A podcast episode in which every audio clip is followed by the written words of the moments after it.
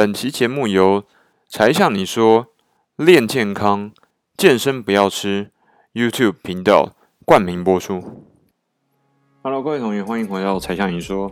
只有想不到，没有不知道啊！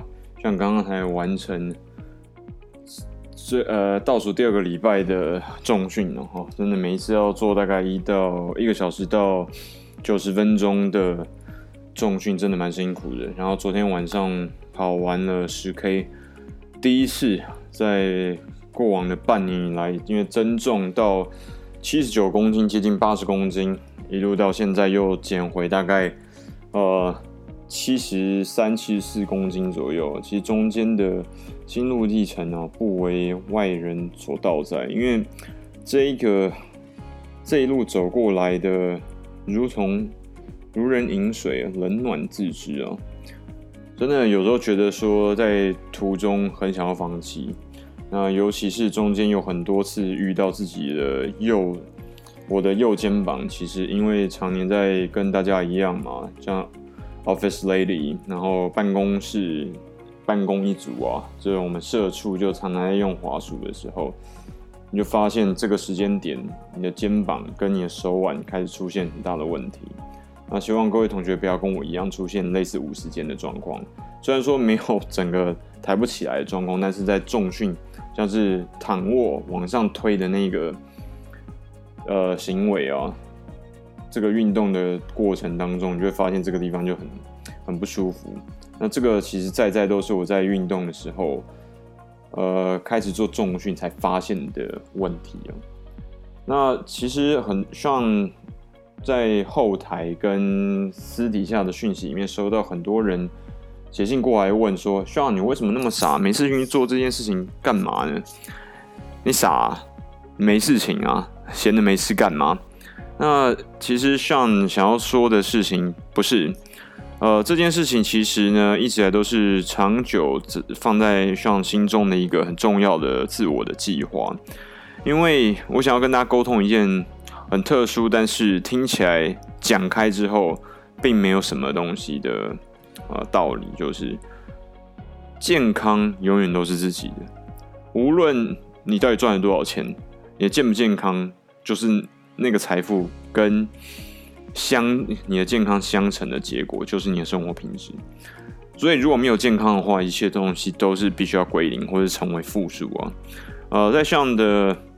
生命当中呢，我的祖父、祖母跟外祖父母其实都那在这个过程呢，但是到最后他们走向人生的最后阶段的时候，我发现一件事情，他们的健康好像都不是那么健康。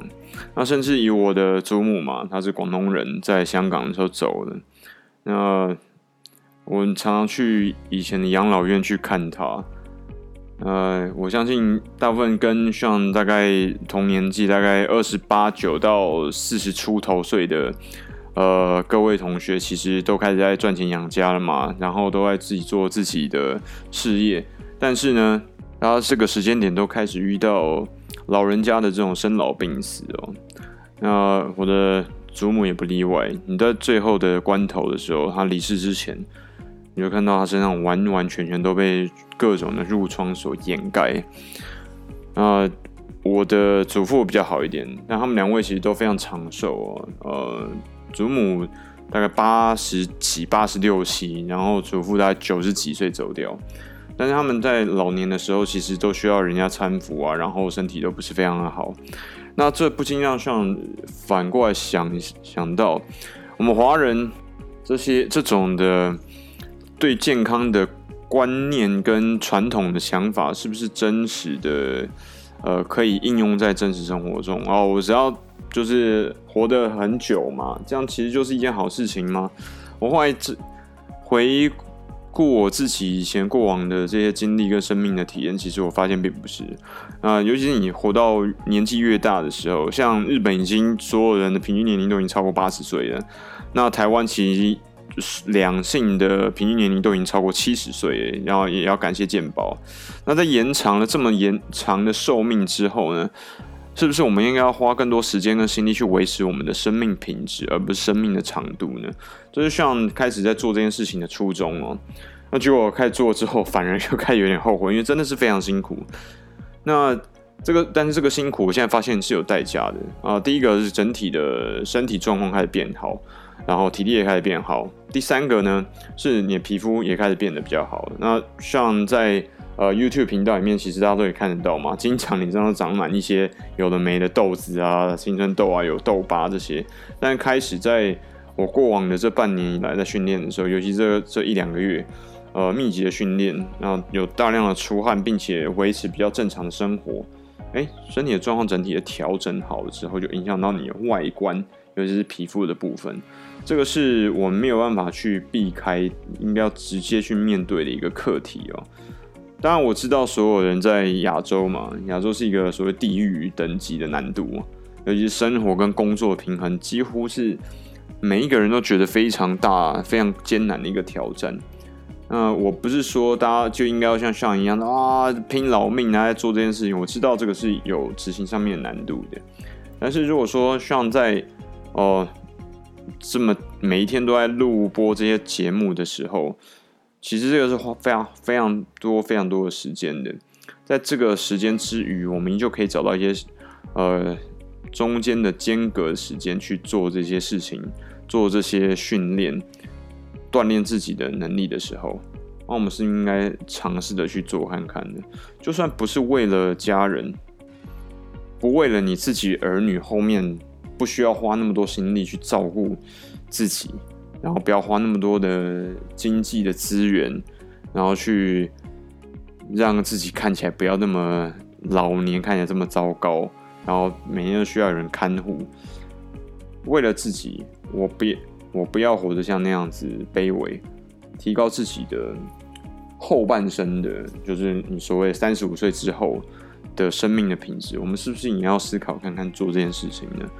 这个是像过往呃大概半年以来开始做重训，然后开始做基地的训练跟马拉松的特训的时候，呃，所以一直不断萦绕在自己脑海里面的一个很重要的课题啊。